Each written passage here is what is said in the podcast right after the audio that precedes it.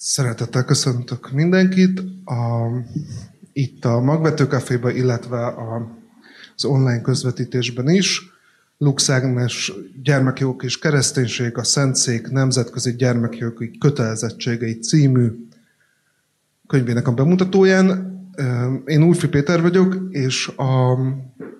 beszélgető társaimat kétszer is be fogom mutatni, biztosan biztos. Először csak név szerint, és utána pedig lesz egy olyan bemutatkozó kérdéskör, amikor kicsit részletesebben is bemutatom azt, akik mellettem ülnek. Innen indulva Lux Ágnes a könyv szerzője, mellette Szlankó Viola, mellette Benyus Merte, és végül Sanda Balázs. Ugye egy komoly témáról beszélgetünk, és komoly szakemberekkel. Én vagyok a kivétel, aki nem vagyok se szakember, se komoly, és ezért rögtön egy viccel szeretném kezdeni. Ezt a viccet egy német jezsuita mesélte nekem, úgyhogy a sztereotípiák szerelmesei azok már rögtön gondolhatnak arról valamit, hogy milyen lehet, amikor a német humor és a jezsuita humor találkozik. És azt azért jutott eszembe, mert a könyvben is szerepel az, aki mesélte nekem, ez a Hans Zollner nevű szerzetes. És hát a vicc az valahogy úgy hangzik, hogy mi az a három dolog, amit maga a Jóisten sem tud. Az első az, hogy miből van a ferenceseknek pénze, a második, hogy mi jár valójában a jezsuiták fejében, és a harmadik pedig, hogy hány női szerzetes rend van a világon. Itt van a viccnek a vége. És ez elszórt nevetés a közönség során. És ez azért mesélte el nekem, hogy annak apropóján, amikor arról beszélgettünk, hogy mennyire nehéz átlátni a katolikus egyháznak a működését, és ő elmesélte például, a Hans Zollner, ő a Ferenc pápának az egyik, vagy talán a legfontosabb szakértője a gyerekbántalmazási ügyekben, és kapott egy olyan megbízást, hogy járja végig a püspöki konferenciákat, a 2019-es nagy vatikáni konferencia előtt, és akkor ugye a püspöki konferenciák azok az adott ország püspökeinek az összessége, és hát nagyon hamar rájött arra, hogy nem tudja megmondani, és senki más sem tudja megmondani, még az sem, hogy hány püspöki konferencia van a világon. 112 és 115 közé teszik, de amúgy van 2900 egyházmegyéje a katolikus egyháznak, van 1,3 milliárd hívője, és hát ahogy a Zollner elmondta nekem, hogy ő így hivatkozott rá, mint hogy ez a legrégibb és a legnagyobb és a legösszetettebb szervezet a világon. Tehát, ezt csak azért is mondtam el, hogy kicsit így levegye a vállunkról a súlyt, hogy ezek olyan témák, amikhez még ha hozzávesszük a gyerekvédelem szintén iszonyatosan összetett világát, akkor már egy nagyon... Szóval, hogy senki ne érezze azt, hogy mindenhez értenie kell, mert nincs olyan ember valószínűleg, aki ezt teljes mértékben átlátja. És akkor most végigmegyünk a kérdésekkel, illetve a bemutatásokkal. Ugye a mellettem ülő Lux Ágnes, és innen olvasom, az alapvető jogok biztosának hivatalában dolgozott, majd az UNICEF Magyar Bizottság gyermekjogi igazgatója volt, független gyermekjogi szakértő hazai és nemzetközi szervezeteknél. 2021 óta a Társadalomtudományi Kutatóközpontban dolgozik, és gyermekjogi kurzusokat tart a Pázmányon és az ELTE-n. Igen, sikerült? Ugye azt ilyen hiánypótlónak nevezed a könyvedet, ami rögtön vonzza magával a kérdést, hogy milyen hiány az, amit pótolni kell, és ez miért keletkezett, illetve hogy milyen szakmai és esetleg személyes motívumok miatt vágtál ebbe bele? Tényleg szeretettel köszöntök mindenkit, és örülök, hogy élőben is egyébként a Jóisten legalábbis az időjárás vonatkozásában mindenképpen nagyon kegyes voltam a délután hozzánk, mert levette a kánikulát, úgyhogy el tudtunk jönni személyesen is egyre többen, és köszönöm szépen a beszélgető partnereinknek, hogy elfogadták a meghívást, meg Péter, neked is. Hát igazából azért hiánypótló, mert hogy tehát tulajdonképpen a gyerekjogokról se beszélünk elég sokat, tehát hogy nagyon, tehát akár úgy tűnhet, hogy de hogy igazából nem. Különösen úgy nem, hogy ugye Magyarországon a gyermekjogi egyezmény az a kötelező belső jog része 91 óta, tehát ez adja meg az orientációs keretet, jogszabályi kereteket a gyerekek védelme, vagy a gyerekjogok vonatkozásában, de hogy egyébként nem nagyon született túlzottan sok átfogó munka gyerekjogi témában sem. Egyes szerzők itt ülnek pont a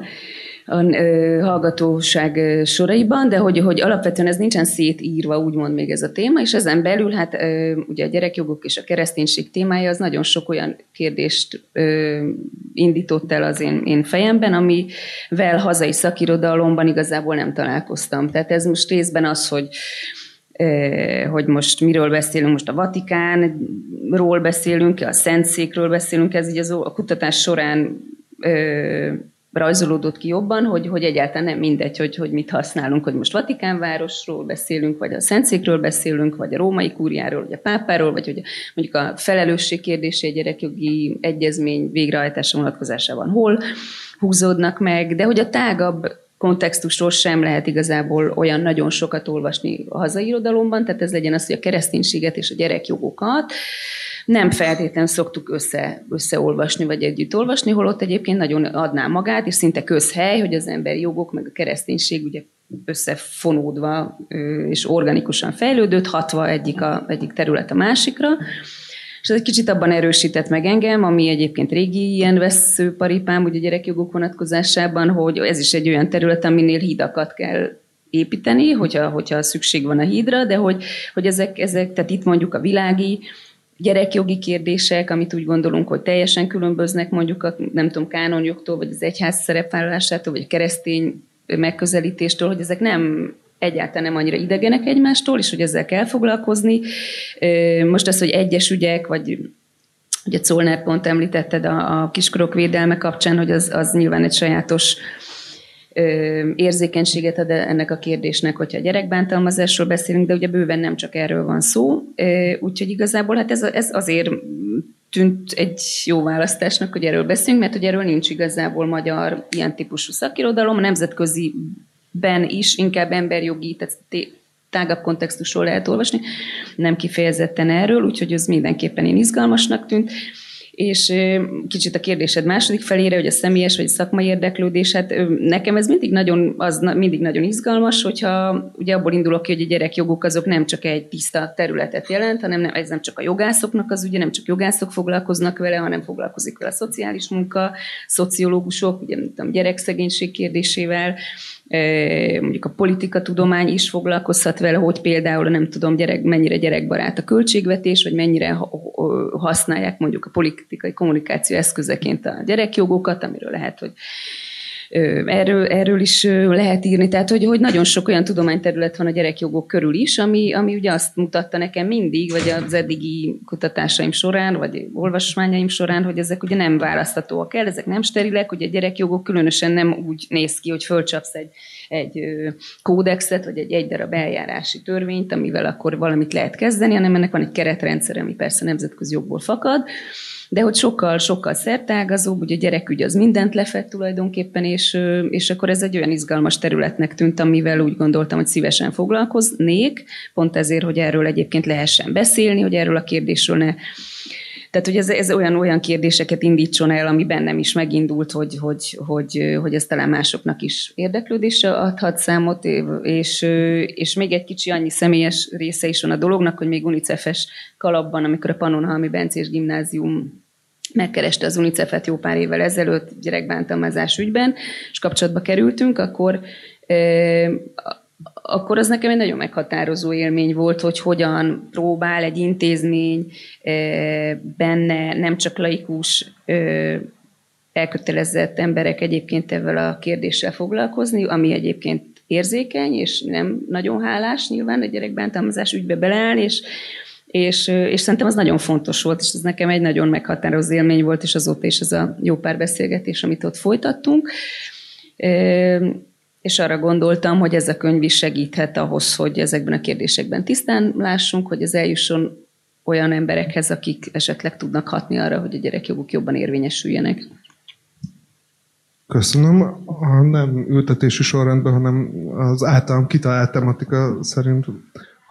haladunk, és Sanda Balázs a sor végén, az alkotmányjog és az állami egyházjog elismert kutatója, a Pázmány professzora és az alkotmányjogi tanszék vezetője, valamint 2016 óta alkotmánybíró is.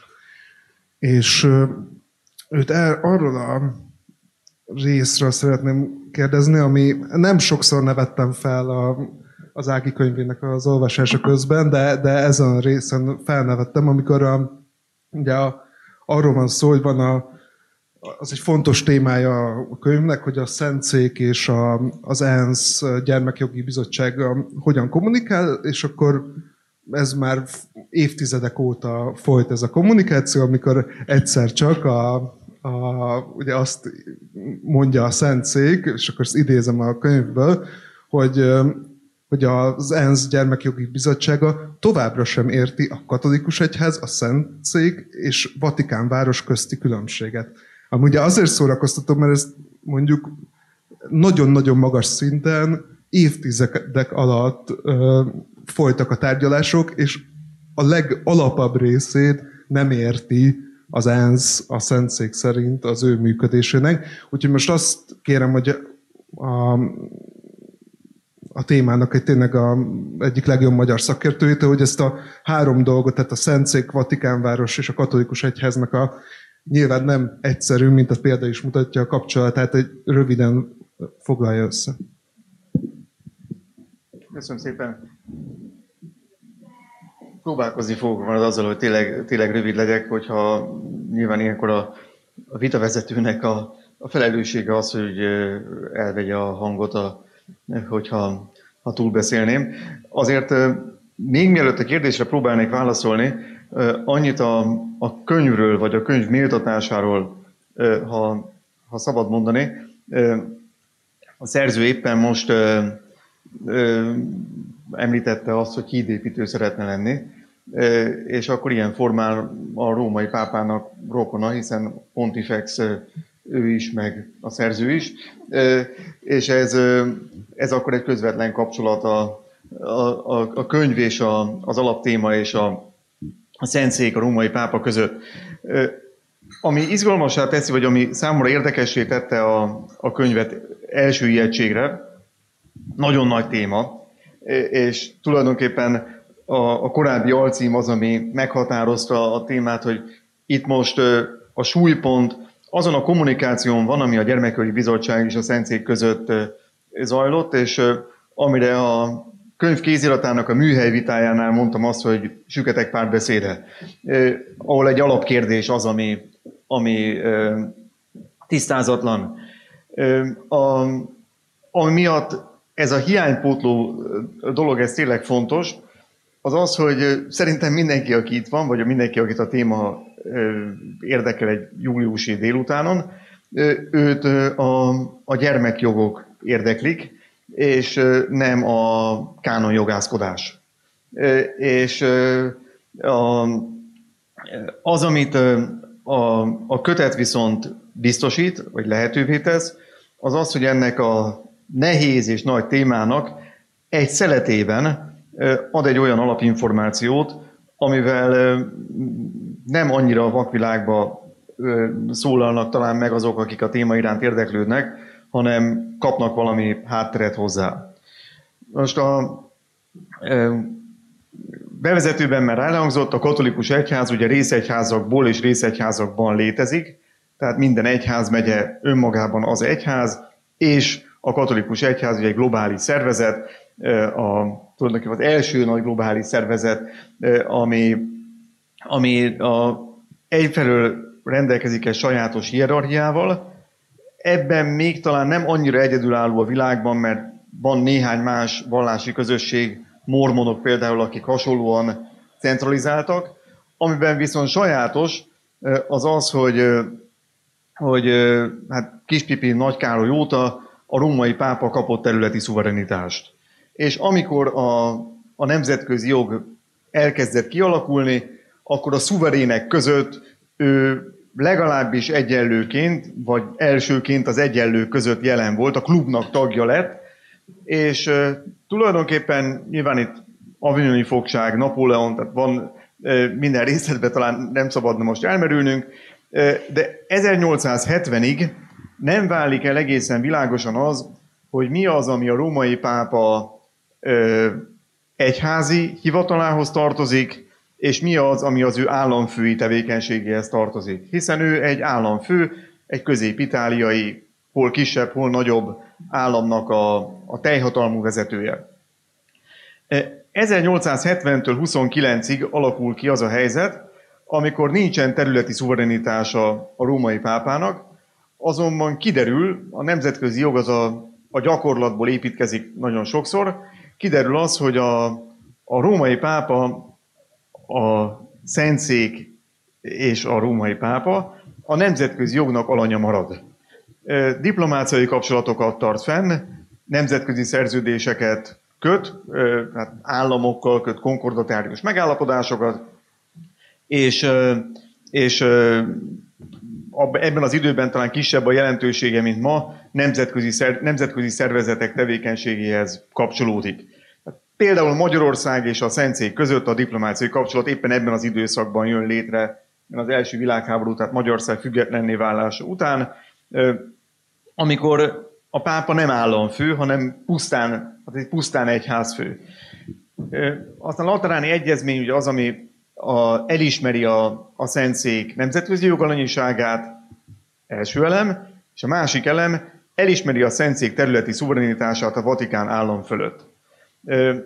Illetve a területen kívüliséget ismer el néhány egyéb szentszéki objektum fölött, ami a Róma városában másút helyezkedik el, rádióadótól, a Lateráni Bazilika és a többi, ennek van egy listája az egyezményben. Most innentől kezdve a római pápa államfő is, és egyházfő is. Most persze, amikor valaki a Vatikán vagy a római pápa őt keresi, vele szeretne egy közös fényképet, vagy valamit szeretne tőle megszeretni. Ő nem egy mini államfőjével akar találkozni, ez viszonylag irreleváns. Van egy-két gyakorlati kérdés, ahol talán a Vatikán államnak van nagy jelentősége, műkincsvédelem, Vatikáni Múzeum, ilyesmi, de hát egyébként mindenki azért megy oda, mert a római pápa a katolikus egyháznak a feje. De a kettő elválik egymástól, és a Vatikán állam, ami 1929, tehát a létezése óta ugye szigorúan semleges,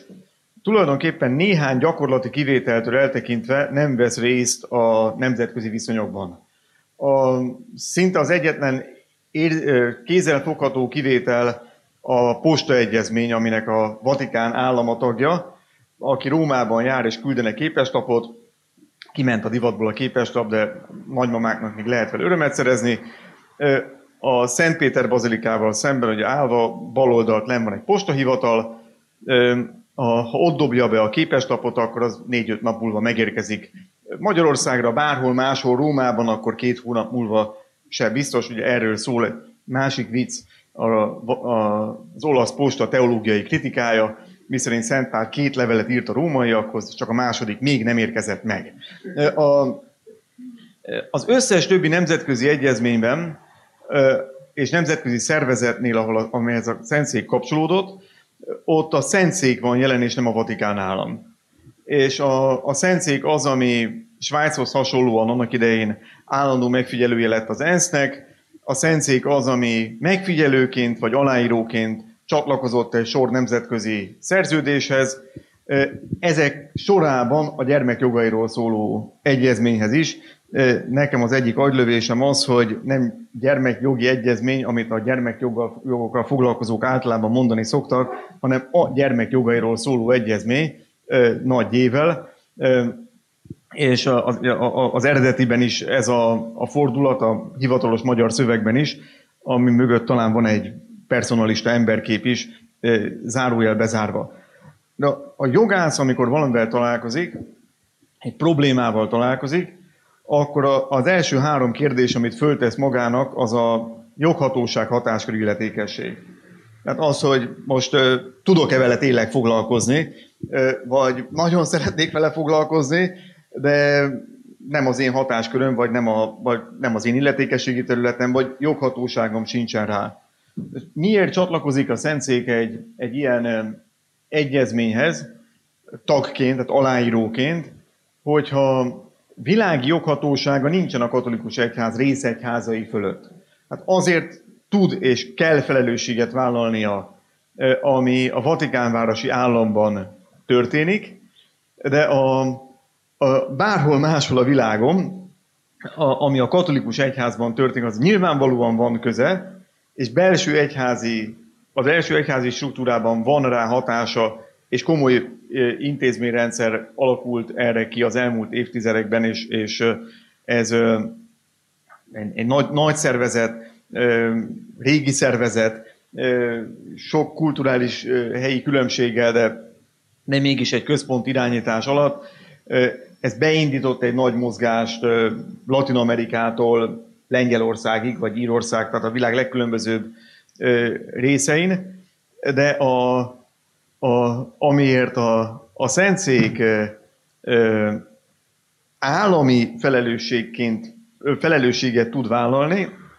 az az, ami a Vatikán állam területén történik. És mindaz, ami más államok joghatósági területén történik, hát azért azok az államok felelnek, aminek a joghatósága alatt ez akár egy bűncselekmény, akár bármi más történik. És talán ez egy fontos dolog, amit tisztázni, hogy persze föl lehet tenni a kérdést, hogy mégis miért csatlakozik a Szentszék egy egyezményhez, amikor éppen a Vatikán államban valószínűleg nem tömeges kérdés az, hogy rengeteg kiskorú lenne, akiknek a jogaival foglalkozni kéne. Hát erre ugyanaz a válasz, mint hogy miért csatlakozott a Szentszék a tengerjogi egyezményhez, vagy az atomsorompó egyezményhez. Nem azért, mert nukleáris technológiákat nem akarna továbbadni, hanem azért, mert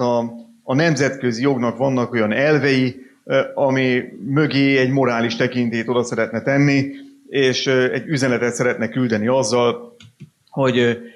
ezeket az elveket fontosnak tartja, és a nemzetközi jogban ő egy olyan szereplő, aki mögött nincsenek hadosztályok, ez volt Sztálinnak a kérdése az anekdóta szerint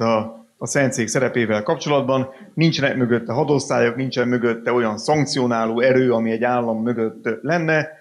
de vitathatatlanul van egy egyedülálló nemzetközi tekintélye és egy egyedülálló nemzetközi szerepe. Köszönöm szépen, most azt fogom hazudni, hogy most már mindent értek. A következő tematikusan a Szlankó Viola, a pszichológus, aki korábban az SOS gyermekfalvaknál dolgozott, most pedig az UNICEF-nek a gyermekjogi vezetője. És tudod, azt szeretném kérdezni, hogy a gyermekjogairól szóló egyezmény, mint azt most már tudtuk, hogy így kell hívni, hogy annak, tehát hogy valószínűleg azért valami képe van az embereknek arról, hogy ez micsoda. És az én kérdésem az, hogy ez a gyakorlatban, a ti munkátokban, vagy a gyermekvédelmi munkában az mit jelent? Milyen segítséget, vagy akár nem tudom, hátráltató tényezőt, vagy lehetőséget jelent? Köszönöm szépen. Hát először is a meghívást is köszönöm, meg a kérdést is, és Nagyon örülök, hogy az UNICEF adhat teret ennek a beszélgetésnek. Ágival több éve együtt dolgozunk. Ugye elhangzott, hogy ő volt a gyerekjogi szakmai csoportnak a vezetője, de azóta is külsős tanácsadóként van jelen a szervezetben, úgyhogy egy aktív kapcsolat van a szervezet és közte. Többek között a gyerekjogi koalíciót is koordinálja, ami egy nagyon fontos szakmai tevékenysége az UNICEF-nek. Azért is fontos szerintem, hogy teret adtunk ennek a beszélgetésnek, mert ahogy Ági is mondta, a kereszténység meg a gyerekjogok noha sok ember fejében összekapcsolódhatnak, valójában tényleg tudományos vagy szakmai diskurzus ezzel kapcsolatban talán ritkán van, vagy ehhez kapcsolódó esemény, és az UNICEF az igyekszik minél szélesebb spektrumon, meg több aspektusból foglalkozni a gyerekjogok témájával. Gondolkodtam itt, hogy én milyen viccet mondjak, mert hogy az előttem szólók gyakorlatilag majdnem mindenki mondott egy viccet, nem jutott eszembe egy vicc sem, úgyhogy legközelebbi panelre egy gyerekvédelmi viccel fogok készülni. Ehelyett inkább akkor válaszolok a kérdésre, hogy mit jelent gyerekjogi egyezmény, vagy gyerekek jogairól szóló egyezmény praktikusan a gyerekvédelmi munkában, vagy a szakmai munkában. Hát először is, ugye, ahogy az Ági már utalt rá, azért tehát egyrészt aláírta Magyarország a gyerekjogi egyezményt, másrészt meg törvényben ratifikálta, úgyhogy részesei vagyunk törvényi szinten ennek a nemzetközi egyezménynek. Ezzel kötelezettséget is vállaltunk arra, hogy 5 évente beszámoljunk az ENSZ Gyerekjogi Bizottságának arról, hogy hogyan érvényesülnek a gyerekek jogai Magyarországon. Valószínűleg, vagy hát biztos, hogy a gyerekvédelmi törvényt, a 97-ben született gyerekvédelmi törvényt nagyban inspirálta a gyerekek jogairól szóló egyezmény. Nyilván előtte is voltak törvények, amik foglalkoztak akár a gyámságról, a gyerekekről, családról, házasságról, vagy szociális ellátásról, szociális igazgatásról, stb. De ez a 97-es gyerekvédelmi törvény, ez nagyon sokat merített a gyerekek jogairól szóló egyezményből. Egyfelől rögtön a bevezetőben utal rá, hogy a gyerekjogi egyezményben foglalt jogok, vagy meghatározott jogok azok, amik a gyerekek jogai. Tehát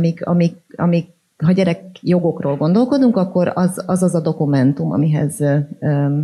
hozzá kell nyúlnunk, vagy amit át kell olvasnunk, vagy amit figyelembe kell vennünk. Hogy a gyerekjogi egyezmény tulajdonképpen 40 cikkben határozza meg, hogy a gyerekeknek milyen jogaik vannak. Itt már elhangzott, hogy több megközelítése is van ennek a témának. Ági a politikatudományt vagy szociológiát említette. Én pszichológusként szeretem azt mondani, hogy van egy pszichológiai megközelítése is ennek a tudományágnak, amennyiben úgy gondolkodunk a gyerekjogokról, hogy ez a gyerekek szükségleteire reagálnak. Tehát, ha egyszerűen csak végig gondoljuk azt, hogy mi az, amire egy gyereknek szüksége van ahhoz, hogy egészségesen fejlődjön, hogy boldogan növekedjen, és egy társadalmilag hasznos tagjává váljon a közösségnek, akkor olyan dolgok jutnak eszünkbe, hogy hát szüksége van gondoskodásra, szüksége van védelemre, szüksége van mindenféle ellátásra, például oktatásra, egészségügyi ellátásra, de szüksége van szabadidőre, szüksége van játékra, és arra is szüksége van mondjuk, hogy megkérdezzük a véleményét bizonyos kérdésekben, leginkább őket érintő konkrét kérdésekben. És hogyha ezeket végigvettük, akkor aztán azt a relatív felvetezést tehetjük, hogy minden szükségletnek van tulajdonképpen egy gyerekjogi megfelelője, és ezek a gyerekjogi egyezményben le vannak írva. Ahogy mondtam, a gyerekvédelmi törvény erre visszautal, tehát egyfelől meghatározza a gyerekek jogait, leírja azokat a szabályokat, hogy hogyan kell a gyerekek jogait érvényesíteni, hogy mik azok a mechanizmusok, mik azok az eljárásrendek, amiket ehhez figyelembe kell venni. Egyébként most itt böngészve ennek a beszélgetésnek az apropóján a gyerekvédelmi törvényt,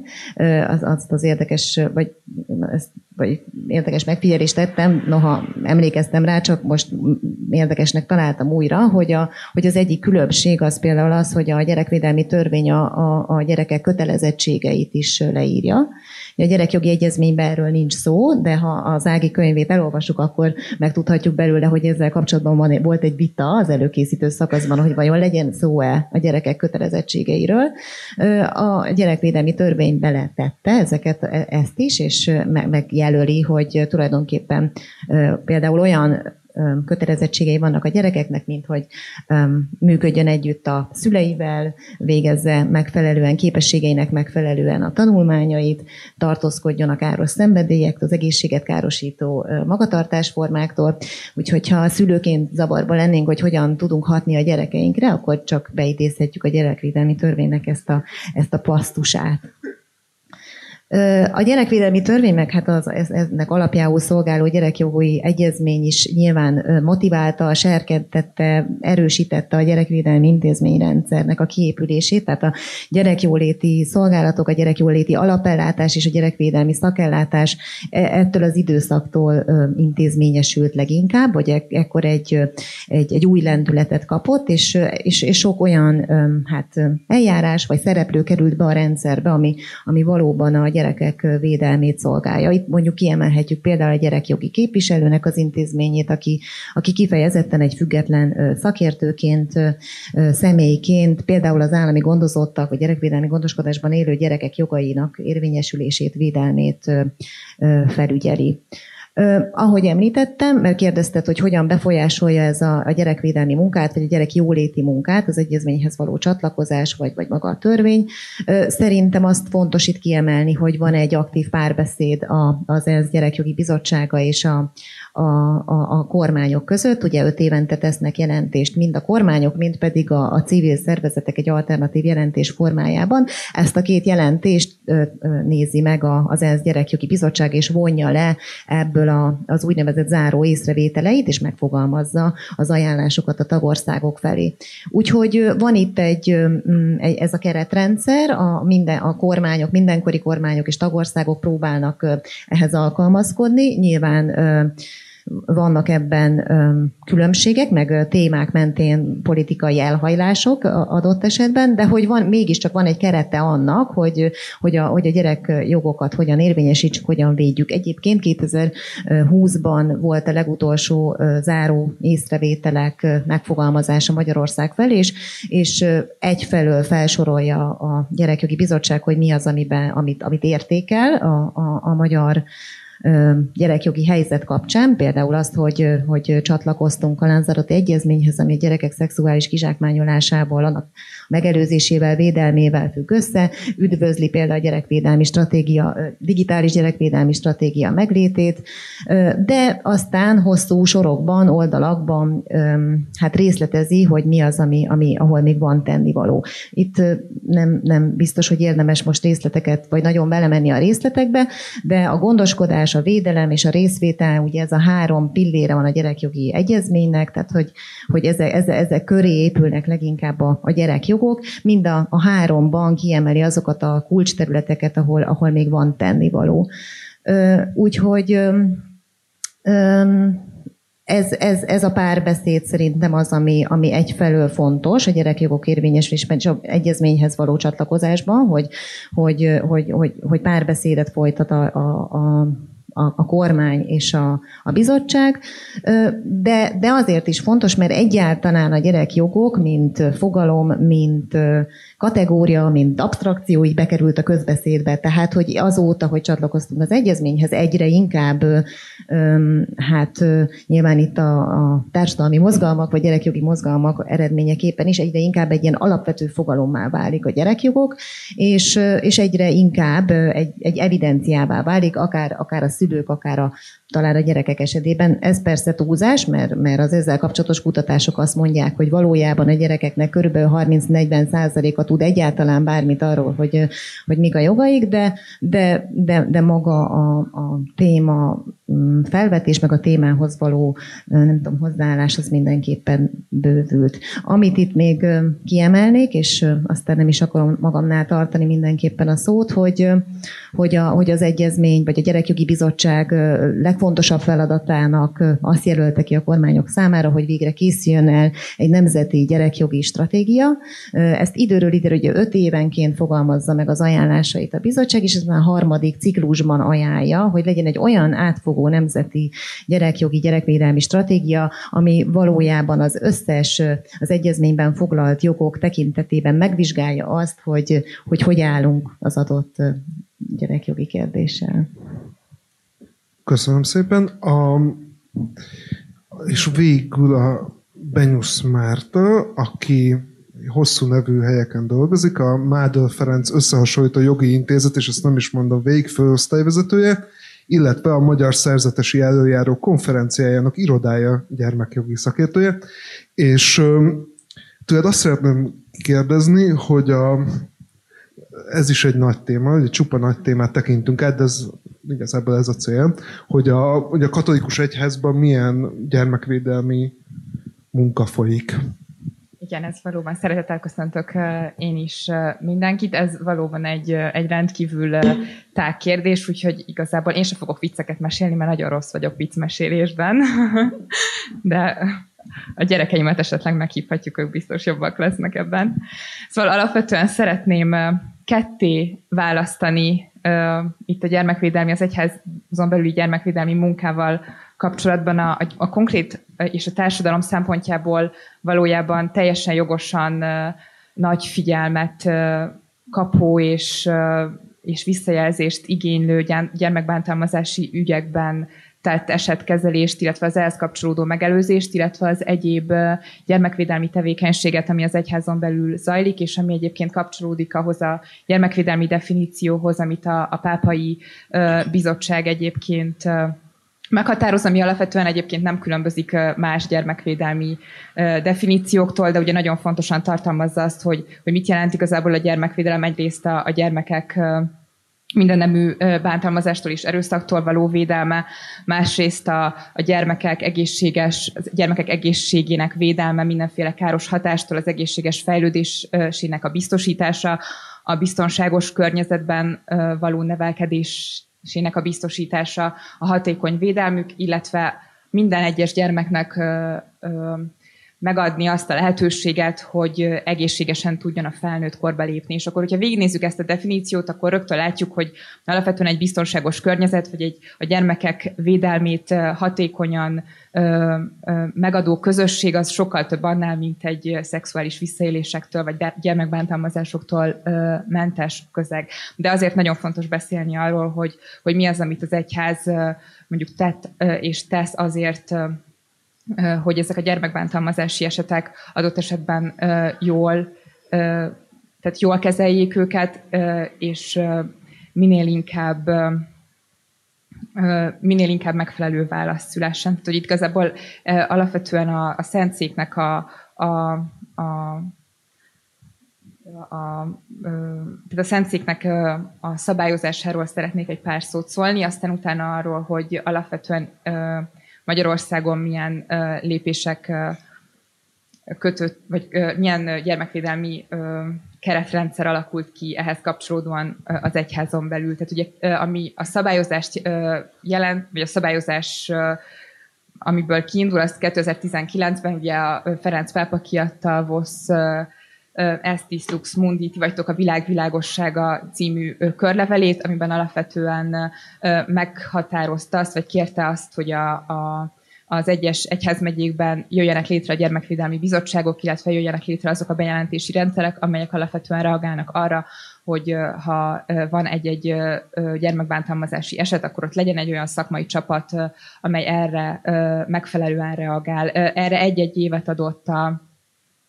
ebben a körlevelében az egyes egyházmegyéknek, hogy ezek a bizottságok felálljanak. Magyarországon is elkezdődött ez a munka, alapvetően már elmondható az, hogy minden egyes egyházmegyében van egyfajta ilyen 3 fős szakmai csapat, akik jogász, pszichológus és egy gyermekvédelmi szakember, akik adott esetben, hogyha érkezik egy ilyen bejelentés, akkor ezt tudják fogadni. Alapvetően itt nagyon fontos, hogy maga az, hogy születik egy, de ez igazából az állami szabályozásokban is ez van, hogy születik egy jogszabály, az attól még nem fogja azt jelenteni, hogy ez ott hatékonyan is működik. Úgyhogy alapvetően ezekhez a rendszerekhez elkezdtek képzéseket kapcsolni, úgyhogy egyházmegyei szinten ma Magyarországon is képzéseket tartanak azoknak a szakembereknek, akik vagy hát alapvetően azok bárkinek, akik gyerekekkel kapcsolatba kerülnek. Amiről én egy picit többet tudok beszélni, meg amiben így jobban részt vettem, az a szerzetesi irodák konferenciáinak, ennek a hosszú nevű intézménynek, amit én csak szerzetesi irodának hívok, a munkája, amiben én vezettem a jogi munkacsoportot, és alapvetően itt mindenféleképpen rákapcsolódnék arra, hogy Áginak a könyve mennyire tényleg fontos, és mennyire hiánypótló, mert mi is, amikor leültünk a jogi csapattal, ugye itt nem egyedül dolgoztam ebben a munkában, hanem többen együtt gondolkodtunk arról, hogy egyáltalán hogyan tudjuk összefésülni ezt a kereszténység és a gyermekjogok absztrakcióját, vagy hogy ez az egész hogyan fog jól együttműködni. Szóval ez abszolút egy hiánypótló dolog, és ez az emberi méltóság stratégia, ez alapvetően azt tűzte ki, hogy létrehozzon egyfajta 5 éves programot arra, hogy milyen egyházat, illetve milyen egyházi közösségeket képzelünk el 5 év múlva, hogy ott a gyermekek jogai hogyan és miként tudnak érvényesülni. És itt ugye, ami a legfontosabb, és amit a legfontosabb dolgot tűztünk ki, az a szemléletformálás volt, és annak megelőzte ezt az emberi méltóság stratégiát egyébként egy kutatás, ami egyébként egyáltalán nem volt reprezentatív, de arra próbálta megkeresni a választ, hogy alapvetően a szerzetesi fenntartású intézményekben, illetve az egyházi, főleg itt a szerzetesi fenntartású intézményeket kutattuk, alapvetően a gyermekjogoknak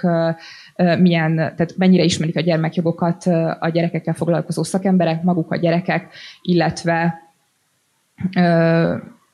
egyáltalán, hogyha ismerik mondjuk az ENSZ gyermekek jogairól szóló egyezményt, akkor tudják-e, hogy ennek mi a tartalma. És alapvetően az lett a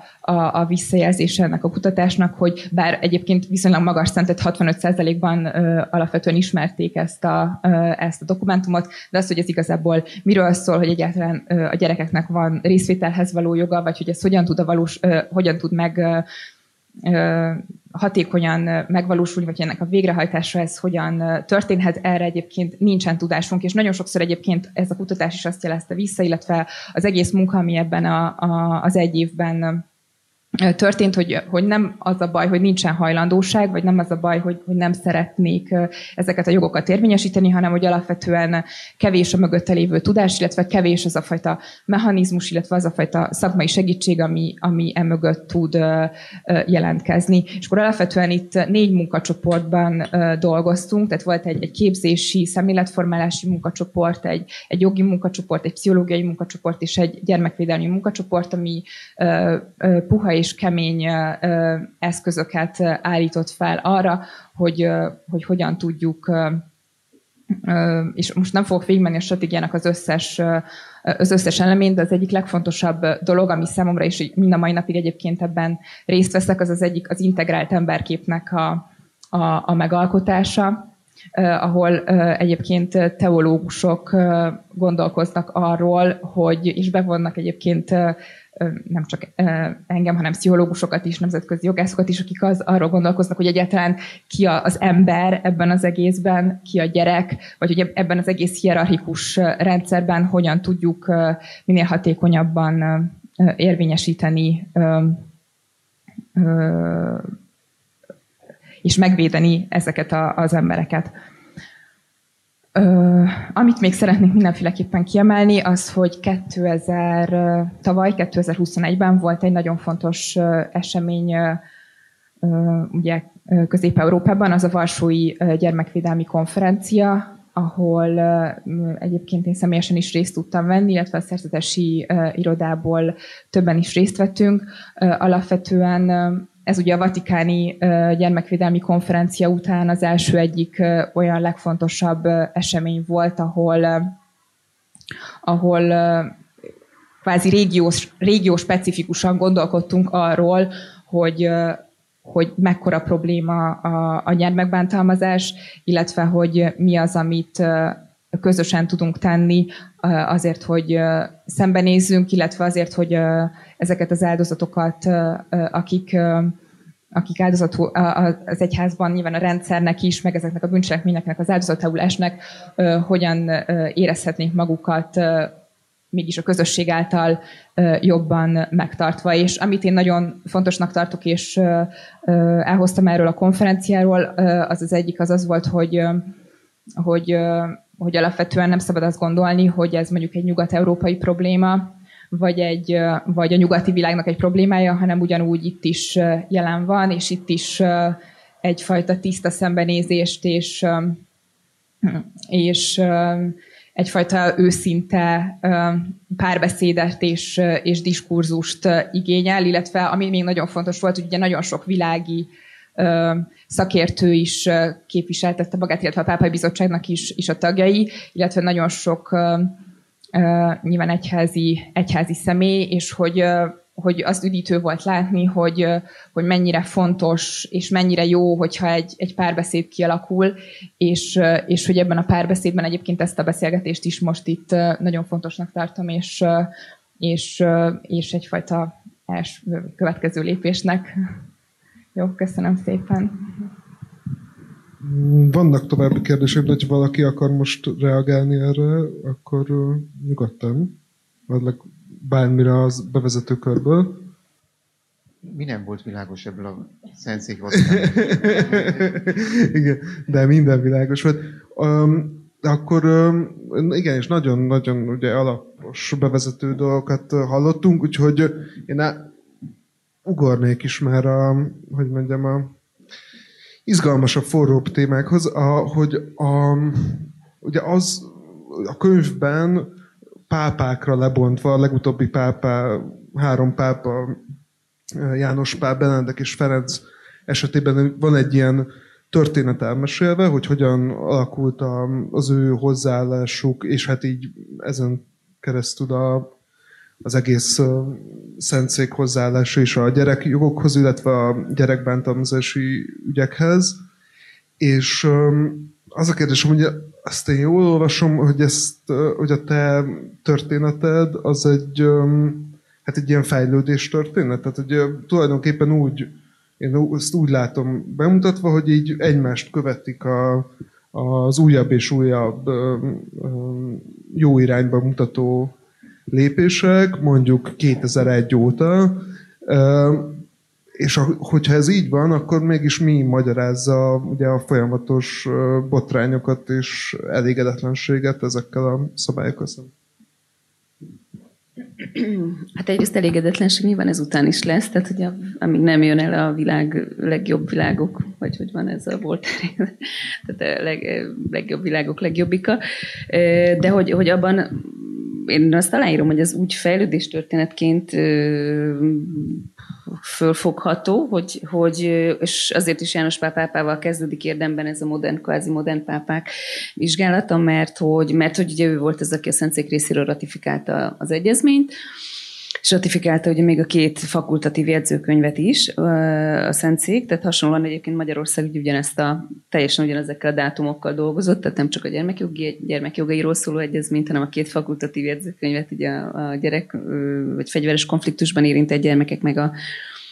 tulajdonképpen szexes bántalmazással kapcsolatos fakultatív jegyzőkönyvet is, tehát hogy ez egy megkerülhetetlen érdeme, vagy az egy ilyen kiinduló pontnak lehetett tekinteni. Egyfelől, másfelől pedig, hogy vagy ezzel összekapcsolva, szerintem ugye második János pápa volt, aki az ENSZ közgyűlésén több esetben felszólalt, a gyermekjogokkal már nem csak az emberi jogi szélesebb keretben foglalkozott, hanem kifejezetten, tehát pápai körlevélben is a gyermekek jogaival, hát nyilván család kontextusában értelmezve elsősorban, de hogy megjelent azért az, hogy a gyermek mint ilyen szuverén és jogokkal bíró szeméről kell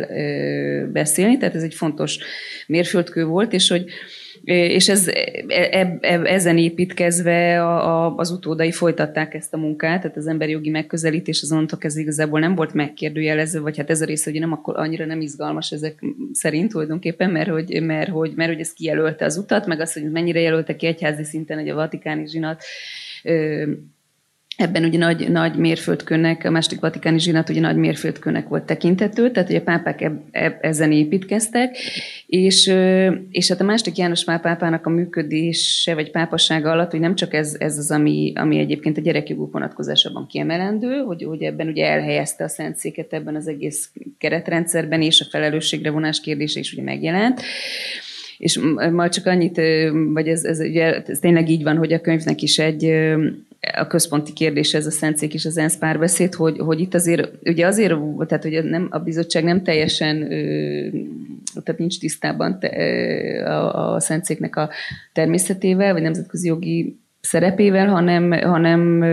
hát azért egy ilyen játékot láthatunk az ENSZ és a Szentszék között, hogy mikor éppen milyen témáról hogyan beszélnek, hogy ebben van-e kompetenciája, vagy sem.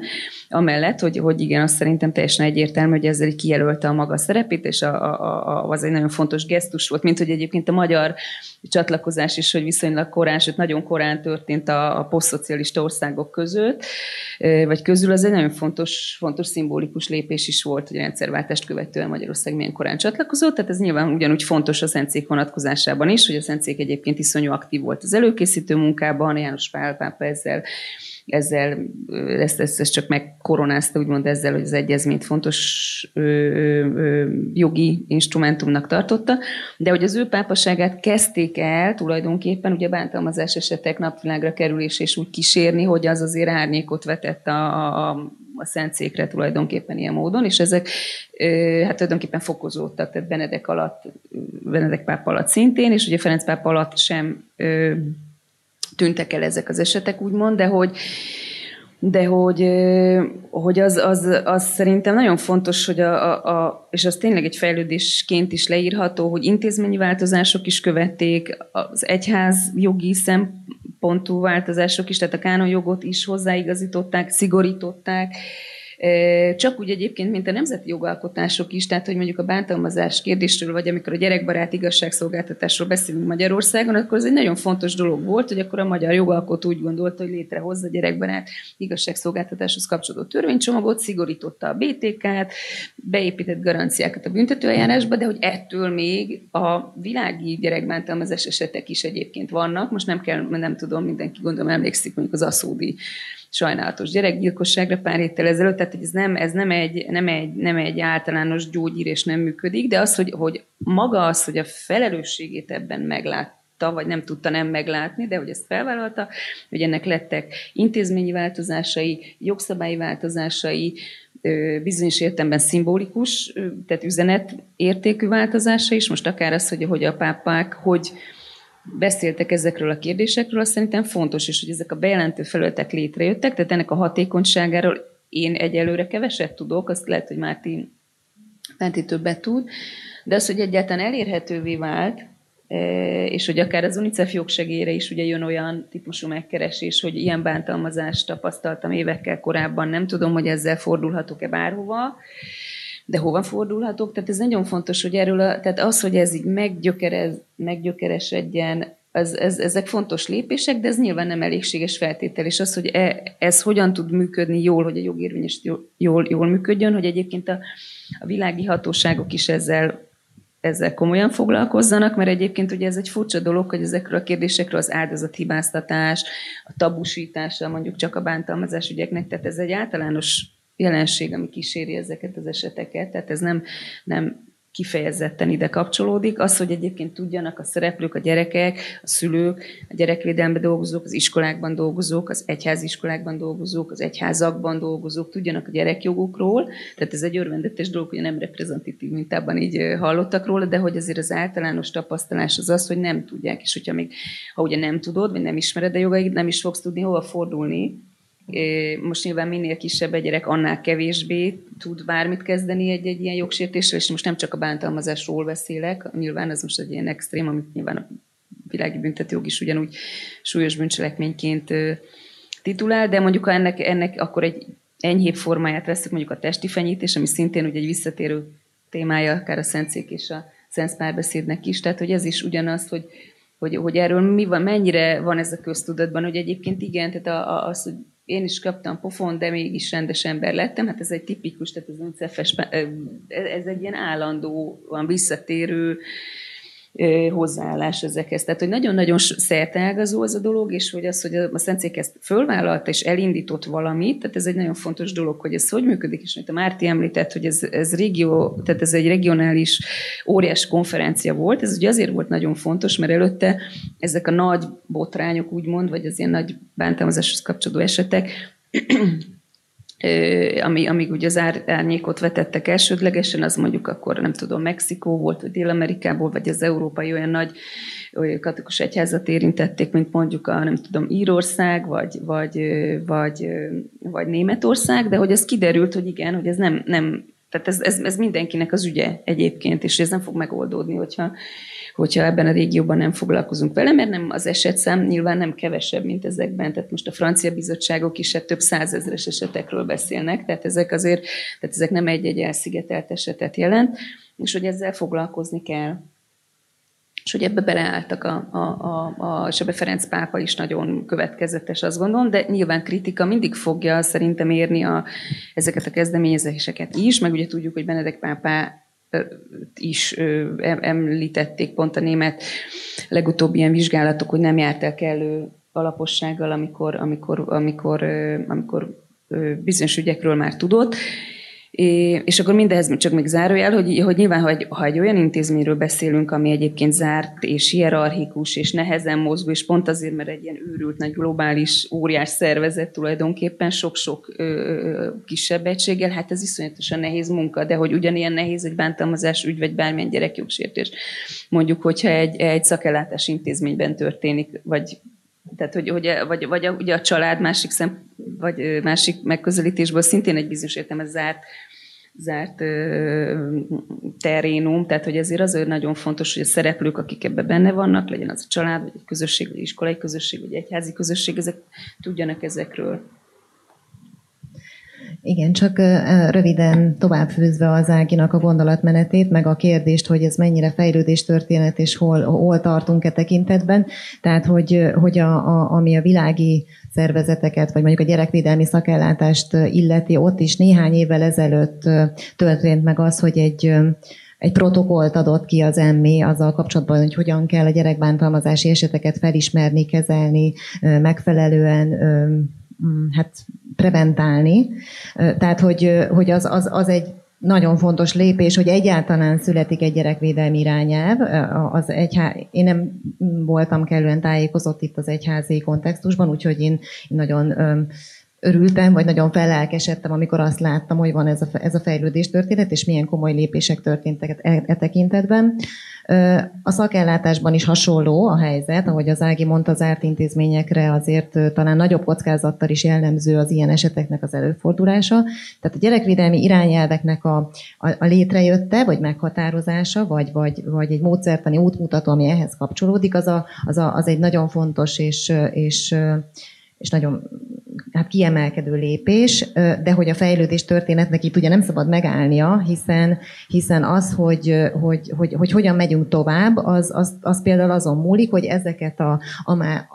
mondjuk a felület kapcsán bejelentett eseteket, vagy pedig a szakellátásban az EMMI protokoll által meghatározott módon jelentett eseteket elemzi-e akár a minisztérium a szakellátás esetében, vagy elemzi-e nyilván itt az egyház. Ezekről transzparensen kommunikál-e, tehát hogy elérhetőek ezzel kapcsolatban az adatok. Én nem vagyok biztos abban, hogy ezek jól, könnyen elérhető adatok, és hogy erről tudunk aztán úgy beszélni, akár világi szakembereket bevonva, hogy meghatározzuk az érdemi továbblépést ezzel kapcsolatban. Tehát, hogy az EMMI protokollal kapcsolatban is az egyik tanulság, hogy noha megvan a gyerekvédelmi irányelv, azért, ahogy a gyerekvédelmi törvény kapcsán is mondani szokás, az erőforrást nem rendelték mellé, tehát azért az emberi, pénzügyi, szakmai erőforrás nincs feltétlenül mellette, tehát az elv nagyon jó a keret, elég részletesen szabályozza azt, hogy hogyan kell megakadályozni, kivizsgálni, reagálni ezekre az esetekre, de az a helyzet, és ezt az UNICEF jogsegély én keresztül is tapasztalom, hogy gyakran maguk a szakellátásban dolgozó emberek, szakemberek, pszichológusok, önkéntesek,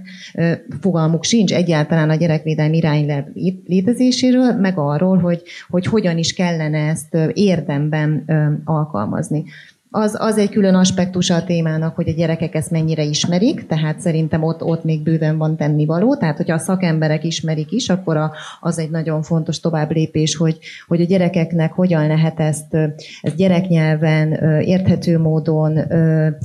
megfelelő bizalmi légkört teremtve kommunikálni, mert csak akkor fognak tudni jelezni, csak akkor fogják megérteni, hogy mi az, ami mondjuk jogsértés az ő életükben. És egyébként ehhez kapcsolódó rövid példa, hogy az UNICEF együtt dolgozott a református egyház fenntartásában működő bárkatáborokkal is, tehát itt a pannonhalmi bencéseken kívül a reformátusokkal is volt már egy ilyen gyerekvédelmi szempontú együttműködés, és az egy fontos tanúság volt számomra például, hogy a bárkatáborok, vagy a református egyház nagyon szeretett volna egy jó gyerekvédelmi irányelmet kialakítani, amit tényleg a táborokban nyaraló gyerekek védelmét szolgálja, ezek általában hátrányos helyzetű, vagy halmozottan hátrányos helyzetű gyerekek, vagy szakellátott gyerekek, de igazából nem nagyon tudnak kihez fordulni, tehát hogy kevés az olyan útmutató, vagy olyan jól használható, praktikus módszertan, ami aztán valóban segíti az ezzel kapcsolatos munkát, ezért fordultak hozzánk, és dolgoztunk ki végül is közösen egy gyerekvédelmi irányelvet, ami munka nem áll meg ott, hogy mondjuk az UNICEF és egy szervezet együtt dolgozik, hanem nagyon fontos, hogy utána a szervezet a saját képére formálja ezeket a gyerekvédelmi irányelveket, hiszen minden szervezet más, minden szervezetnek megvannak a saját szokásai, saját szakemberei, más a tudás, mondjuk az alaptudása a témával kapcsolatban, más a célcsoport, tehát hogy azt a visszajelzést kaptam most a pár nappal ezelőtt, direkt felhívtam a szakmai vezetőjét ennek a tábornak,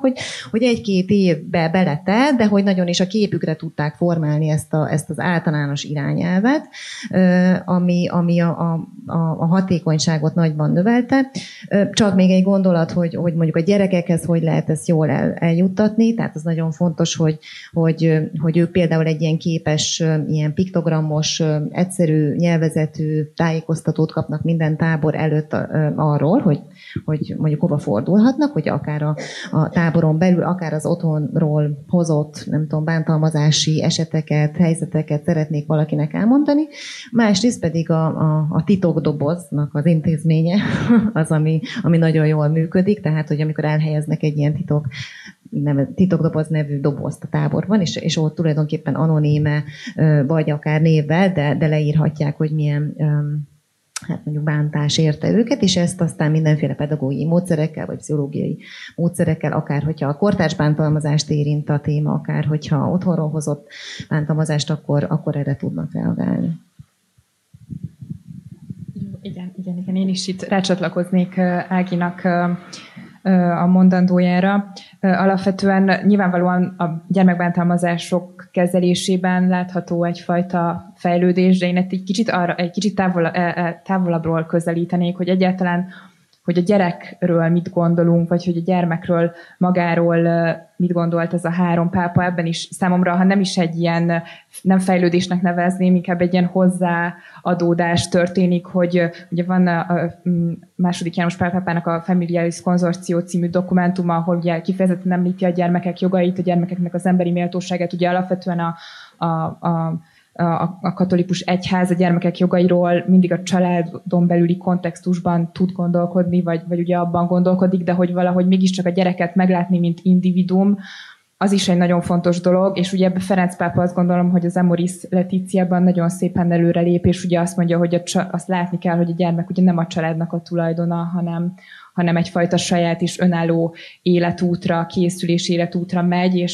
és nekem nagyon jó, vagy ilyen megható emlék, amikor 2020-ban a Covid miatt így bent ragadtunk a húsvéti, vagy a húsvét előtt ugye a nagyhéti szertartásokon, és ugye a Szent Péter Bazilika előtt ott Ferenc pápa kifejezetten a gyerekeket szólította meg, mint a Covid által ugye nagyon-nagyon érintett, de mégis láthatatlan személyeket, és így kvázi kiemelve a családból, ott a gyerekrajzokon keresztül ennek is egyfajta jelét láthattuk, hogy, és számomra ez egy ilyen nagyon fontos üzenet, vagy egy fontos dolog, hogy a gyereket nyilván a családon belül értelmezzük, és ezt a fajta értelmezési keretet mindig látni kell. Egyébként az ENSZ gyermekjogi egyezményhez fűzött fenntartásokban is ez ugye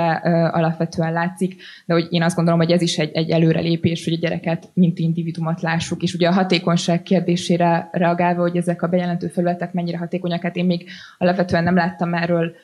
pontos statisztikákat, hogy hány vagy milyen bejelentések érkeznek, de azt látni kell, hogy alapvetően ugye ezek most álltak fel 2019-2020-ban,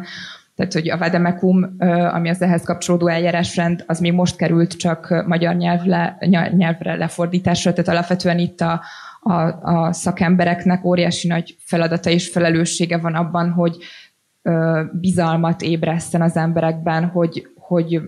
fordulhassanak ide, tehát hogy én nem gondolom, hogy azt lehetne mondani, hogy már működik egy tökéletesen jó mechanizmus, ez egy első lépés arra, hogy van egy eljárásrendünk, van egy intézményi struktúra, amihez lehet fordulni, de az igazi munka és az igazi előrelépés az innentől kezdve jön, hogy megteremtsük a bizalmat ezekhez a bejelentő központokhoz, illetve az ott működő szakemberekhez is. Egy apró megjegyzés, ami talán történeti, kánonjogi, és aztán egy laikus megjegyzés, hogyha sikerül. A történetire annyi, hogy azért itt nem egy magától értetődő helyzet az, hogyha most nagyobb távlatban gondolkodunk, hogy a katolikus egyház emberi jogokról beszél. És itt a fordulat az tulajdonképpen a 60-as évek elején történik még, 23. János pápának a Pacem in Terris kezdetű enciklikájával. Alapvetően az egész emberi jogi eszme, ennek a forrásvidéke nagyon máshol van, és az, amikor az emberi jogokkal kapcsolatos kulturális relativizmus vitákat látjuk, akkor azért más kultúrkörökből gyakran mondják az emberi jogokra azt, hogy hát ez a zsidó-keresztény emberképnek egy szekuláris lenyomata és valami nyugati maináció, amikor emberi jogokról beszélünk. Azért történetileg ez az érzület, ez megvolt a katolikus egyházban is. És itt a második vatikáni zsinat előtt, alatt, után változik ez meg, és a kulcspont, vagy a varázsszó, az itt az emberi méltóság, az lesz az a pont, ahol a katolikus egyház nyit az emberi jogok eszméje felé, és kialakul ezzel kapcsolatban egy új reflexió. A kapcsolódó kicsi kánonjogi dolog, ami talán akkor ezt a két világnak, vagy két joghatóságnak a párhuzamosságában tisztázhat valamit, a katolikus egyháznak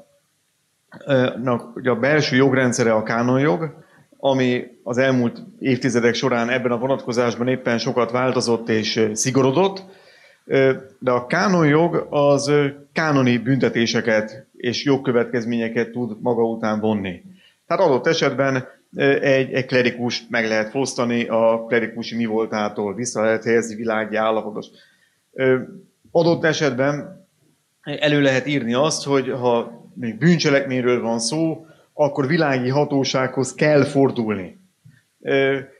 A kánonjognak most a megközelítése, és itt 16. Benedek pápa az, aki egy meghatározó fontosságú fordulatot hoz, talán egy zéró toleranciát ilyen kérdésekben,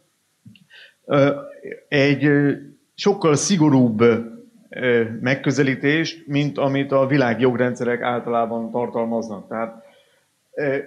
azaz szankcionál a kánonjog olyan magatartásokat is, amelyek a világjog szerint nem szankcionálhatóak, például mert elévültek, vagy mert nem minősülnek annyira súlyosnak, vagy korábban nem minősültek annyira súlyosnak. Itt a világjognak azért egy nagyon erős alapelve az, hogy visszamenőlegesen büntető jogalkotás nincsen. A kánonjog ezeken másként tud túllépni. de azért tisztán belső egyházi jogkövetkezmény, és önmagában attól, hogy az egyház most akár egy külső nyomásra, szerencsétlenebb esetben, akár a saját jól felfogott érdekéből, vagy hát az alapvető küldetésére reflektálva lép ilyen ügyekben, annak alapvetően függetlennek kell lennie attól, hogy most ezt a témát egyébként a világ, mint egy csomó minden egyebet instrumentalizál. Ami nem kell megbotránkozni, hogy instrumentalizálódnak ezek a viták, miért ne instrumentalizálódna. De az egyházi jogi megközelítés az most más és ha tetszik, szigorúbb kategóriákkal és szankciókkal operál, mint a világ jogrendszerek. És a kettő között ott van egy kapocs, hogy adott esetben ha mondjuk bűncselekményről van szó, egy állam jogrendszere szerint is bűncselekmény, akkor ez ennek a világi hatóságoknak kötelessége eljárni, tehát nem is merülhet föl az, hogy valamiféle mentességet igényelne magának a katolikus egyház. Egy, nem tudom, egy nehezen megfogható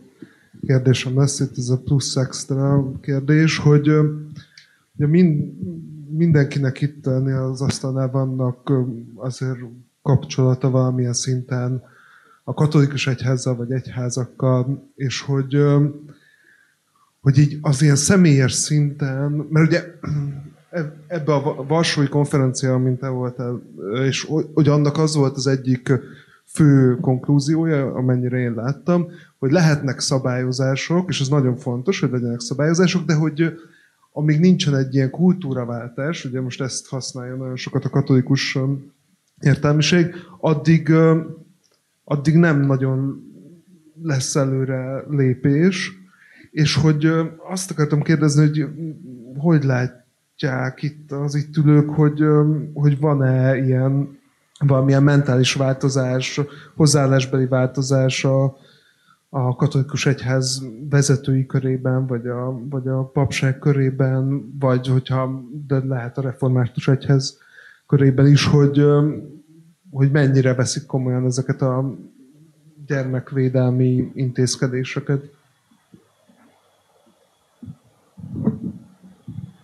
Igazából hát alapvetően a szemléletváltás vagy kultúraváltás, ugye bárhogy is nevezzük, ez ami így a legfontosabb, és csak hogy egy ilyen nagyon egyszerű példát hozzak, mint például a testi fenyítés, hogy ez nem csak az egyházban, hanem a világban is, hogy mondjuk az Egyesült Királyságban is a mai napig a testi fenyítés az egy elfogadott dolog, és az ENSZ Gyermekjogi Bizottsága felhívja a figyelmet arra, hogy ezt meg kell változtatni, szóval, hogy ez egy alapvető dolog, és szerintem azoknak az embereknek, akik mondjuk az egyházban ezen a szemléletváltozáson már átestek, és ugye a Pápai Bizottságnak is alapvetően ez hogy az ember megnyitja a honlapot, akkor ez az egyik első dolog, ami így szembetűnik, hogy azt mondja, hogy a gyerekvédelem és maga a gyerekek jogainak akár az érvényesítése, az mindannyiunknak a felelőssége. Tehát, hogy ott igazából azt mondja, hogy az egyházi személyeknek is, plusz azoknak a hívőknek, akik világi szakértőként vannak ott. Úgyhogy alapvetően én azt gondolom, hogy egyáltalán nem járunk még az útnak a végén, sőt az útnak az elején járunk. Tehát, hogy én nem azt akarom mondani, hogy itt olyan óriási nagy szemléletváltozás történt, vagy kultúraváltozás történt, de én azt mondom, hogy abból a székből, ahol én ülök, mondjuk, hogyha leülünk egy ilyen munkacsoportülésre, és beszélgetünk ezekről a dolgokról, akkor én alapvetően azt látom, hogy igenis nagyon sok olyan ember van, aki ezt a szemléletváltozást és ezt a kultúraváltást elő akarja, és elő szeretné segíteni, és ezen munkálkodik, és ezen dolgozik, hogy ez megtörténjen. Hogy ez mikor történik meg, nyilván én ahhoz abszolút kicsi vagyok, és ezt nem is tudom, de hogy meg az egyház, ugye ez nagyon sokszor elhangzott itt, hogy egy nagyon erősen hierarchikus rendszer, és hogy hosszú idő, amíg ez átmegy rajta, de hogy alapvetően, hogyha megnézzük Ferenc pápának is a hozzáállását, nyilván itt van egyfajta fentről is, meg alulról jövő szemléletváltási és kultúraváltási igény, amit én abszolút jónak látok, és ezért remélem, hogy ez folytatódni fog. Talán ott van mögötte az, hogy az emberképünk egyébként is azért megváltozott az elmúlt pár száz évben. Tehát néhány évtizeddel ezelőtt még más volt egy fogászati beavatkozás, mint most. Tehát máshogy viszonyultunk a fájdalomhoz, vagy máshogy viszonyultunk egy csomó mindenhez, mint most, és ez óhatatlanul visszahat arra, hogy hogyan gondolkodunk ezekről a dolgokról. Hát az, amikor a halálbüntetés határozattal kapcsolatban 90-ben Sólyom László úgy fogalmaz, hogy az alkotmány emberképe az egy monista emberkép, és e tekintetben szerintem nincs vagy nem lehet változása az elmúlt évtizedek során. Nem tudjuk az embernek csak a testét megbüntetni, hogy a lelkét megmentsük, vagy ez a kettő nem elválasztható ilyen formán. Ez egy meghatározó, fontosságú szemléletbeli változás. És itt azért korábban évszázadokon keresztül egy más szemléletben gondolkodott az emberről általában a világ, vagy általában a közgondolkodás, és talán ezért is van ott az a szempont, hogy amit ma tisztán látunk és evidenciának tekintünk, azt nagyon nehéz így visszamenőlegesen számon kérni egy egészen más kulturális kontextuson. Csak két kiegészítés, kicsit kapcsolódok ehhez,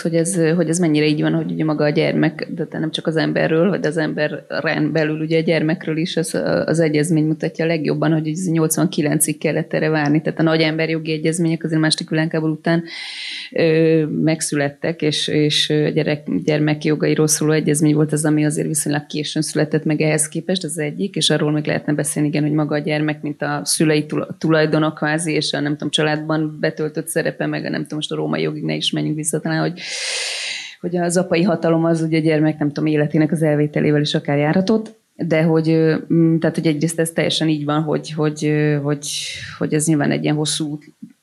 amiben vagyunk, de a másik, ami hát inkább kérdésként vetném föl, és nem fogok tudni én speciál választ adni a kérdésedre, amit szerintem azt vártad volna, hogy most nem tudom, Erdő Péter hogyan reagál. Hát ugye a Balázs írt közösen könyvet Erdő Péterről szól.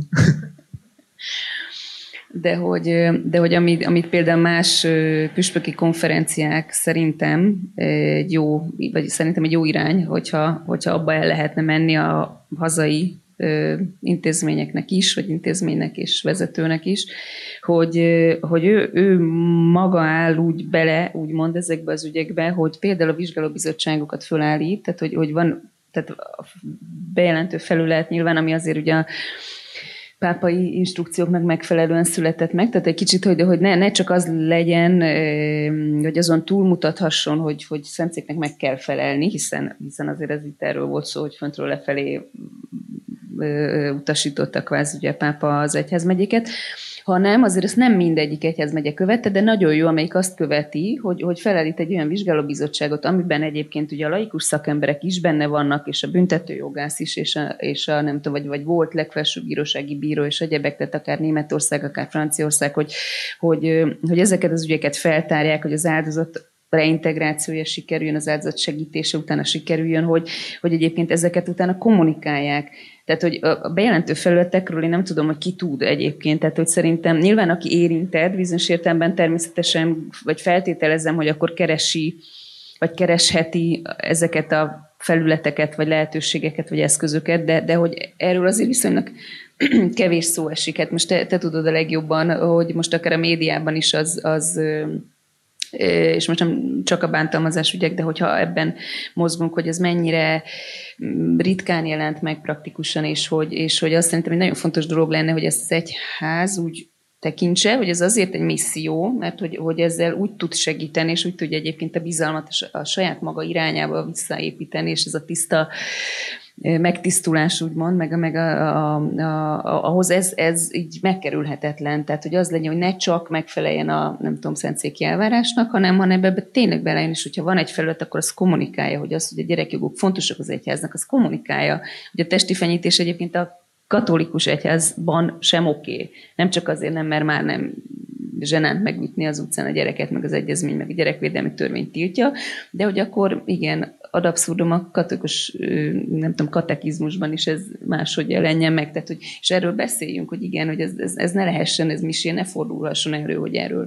erről szó esik. És hogy azért ezekben szerintem vannak olyan lépések, amik az bizonyos ilyen proaktivitást, meg kommunikációt, jobb, átláthatóbb kommunikációt igényelnének. És hogy egy ház, vagy püspöki konferenciában szerintem